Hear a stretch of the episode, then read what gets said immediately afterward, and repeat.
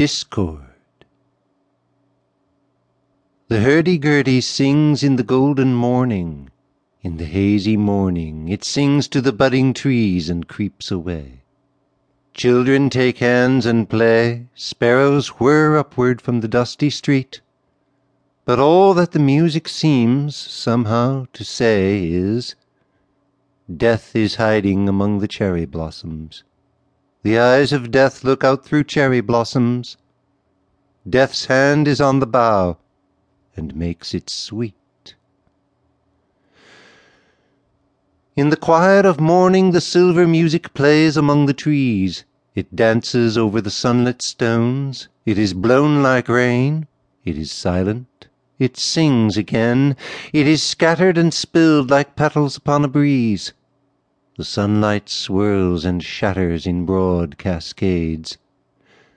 But somehow all the music seems to sing a sinister thing that death is moving among the cool white blossoms, peering out through the blossoms with yellow eyes, that the shadow of death is blue in the golden sunlight, blue in the sun it lies.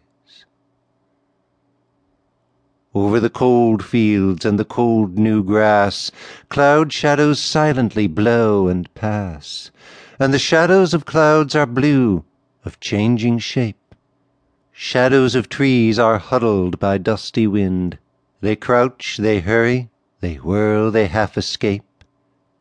And as the music stealing down cold air Creeps to the heart again To whisper a suddenly flowering pain, The lover leans to her lover, and over his eyes sees something pass, something remote and blue, like a cold cloud silently blowing across cold skies, and the music rising on air so slowly to drift away like one grown tired at length, desiring rest, seems only to say, Blue death is hiding among the cherry blossoms parting the blossoms with white and silent hands to look at the world and smile and creep away. The snowdrops shake their bells against the grass. The yellow crocus quivers and then is still. But it is not the breeze that sets them nodding, not the wind that makes them spill the gliding silver raindrop in the sun. It was the green and purple sinuous one. It was the one with small red upward eyes. Slowly breathing among the leaves he lies. Slowly pushing against the delicate stems, drawing his silvered coils through tremulous clover and cinquefoils.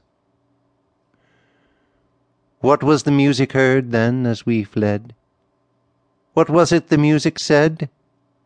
Something about a ghost that smiled through flowers, a ghost who chilled us, a ghost of icy music, and cherry blossoms crowding to hide the dead.